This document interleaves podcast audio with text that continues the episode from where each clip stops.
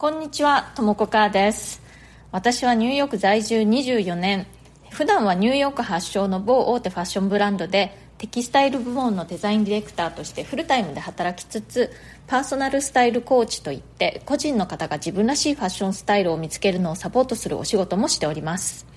このチャンネルニューヨーク人生劇場では人種のるつぼ何でもありのニューヨークで私が働いて暮らして経験したり学んだりしたことそれから日々の生活の中であったちょっと面白いことなどをシェアしていきたいと思います。ニューヨーカーの持つ自由でポジティブな空気感がお伝えできたらなと思ってやっております。それでは今日もよろしくお願いします。今日はですね、えーお気に入りの洋服とか小物とかを身につけるとすごくねこう気持ちが安定するということについてお話ししたいと思います。私つい最近ですねすっごく緊張するミーティングというのがあったんですね。ミーティングはね朝の11時からだったんですけれどももう起きた時からあついにこの日が来てしまったふうドキドキみたいな感じだったんですね。ででも朝シャワーを浴びてですごくお気に入りのワンピースを着てでまあこうお化粧したりしてねいろいろこう髪の毛を乾かしたり身なりを整えて整えていたらだんだん気持ちが落ち着いてきたんですね。なんかねそのお気に入りの洋服を着ているとそれにこう包まれて守られてるみたいな感じがしてきたんですよ。なんだかねちょっとだけ心強いような気持ちっていうんですか？そういう感じになってるなってね自分で思ったんですね。でまあちゃんとねお気に入りの靴を履いて、えーお気に入りのバッグを持ってミーティングに出かけていったんですけれども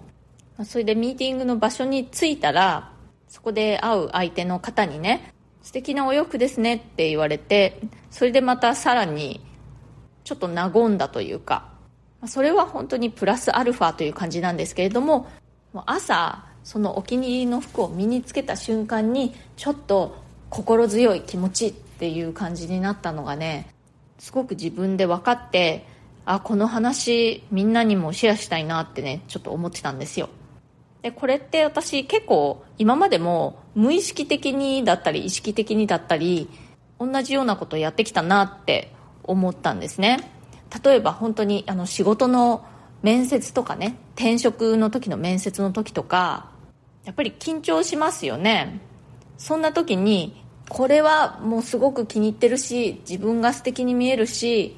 あと着ていて楽？な着ていて楽ってそういう緊張してる時大事じゃないですか？こう苦しくない服っていうんですか？そういうのを身につけることでちょっとこう心強い気分になるってことは今までもあったなと思いました。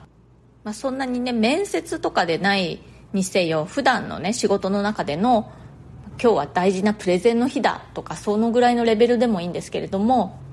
お気に入りの服を着ているとすごく集中できるしね。あの安心するんですよねなんか気持ちが。ああとねそうもう一つ付け足したいのはそうお気に入りの服なんだけれども着慣れてる服っていうのがやっぱりすごくポイント高いなと。そう緊張する場面とかで、まあ、素敵な服で気に入ってる服なんだけれども今日初めて着る服とかだとちょっとやっぱりあのさらに緊張しません？いつも着ているお気に入りのこう着慣れた服だとこう相棒みたいな感じがしてねよろしく頼むよ今日大事な日だからみたいな感じだけど初めて着る服だと「はじめまして、えっと、今日大事な日なんですけれども大丈夫ですよね大丈夫ですよね」って感じでちょっとあの若干緊張感がありますよね。でも本当に思ったのはお気に入りの洋服とか小物を身につけることによって得られる安心感みたいなのをもっと利用するといいんじゃないかなと。これ実際にねもう緊張する場面とか心配事ができてからそのお気に入りのものを探そうとしても緊張してるし心配だしで探せませんよね上手に。もうそれどころじゃないみたいな感じになると思うので普段から身の回りをねそういう相棒って言えるようなお気に入りのもので固めておくといいのかなと思いました。この私の今回のねあったその緊張するミーティングもですねそのもうああのお気に入りのあの服で行こうってパッと決めることができてあんまり考えなくてよかったのでよかったです。その緊張してる時にいろいろそのコーデを考えなきゃとかだとこう余計なんかやること増えて緊張しません？本当おすすめしません。普段から着慣れたねそのコーデがもうあると何も考えなくてそれをただ着ればいいっていう感じで。でそれがもう自分の味方になってくれる。心強いっていう感じが感じられると思いますよ。はい。というわけで今日のニューヨーク人生劇場いかがだったでしょうか？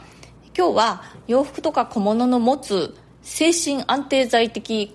効果に注目して上手に利用してみようというお話でした。今日の放送が気に入ってくださったらそれから私の話をまた聞いてみてもいいかなと思ってくださったらぜひチャンネルのフォローの方もよろしくお願いします。それから質問やリクエスト相談なども受け付けていますので私のプロフィールの欄のところに質問できるリンクを貼っていますのでそちらからぜひ送ってください。匿名でも大丈夫ですよ。ファッションのことやニューヨークのこと海外で働くこと海外で暮らすことキャリアチェンジ人生で何かチャレンジしてみたいなどなど私にお答えできることであればこの放送を通じてできるだけお返事していきたいと思っています。今日も最後まで聞いてくださってありがとうございました。今日もちょっと小さめの声だったけど猫図がにゃーにゃーって言ってましたね。聞こえました？あと今日はもしかしたら猫図が爪研ぐ音も聞こえたかもしれない。聞こえた人はラッキー。それではまた次回。ともこかーでした。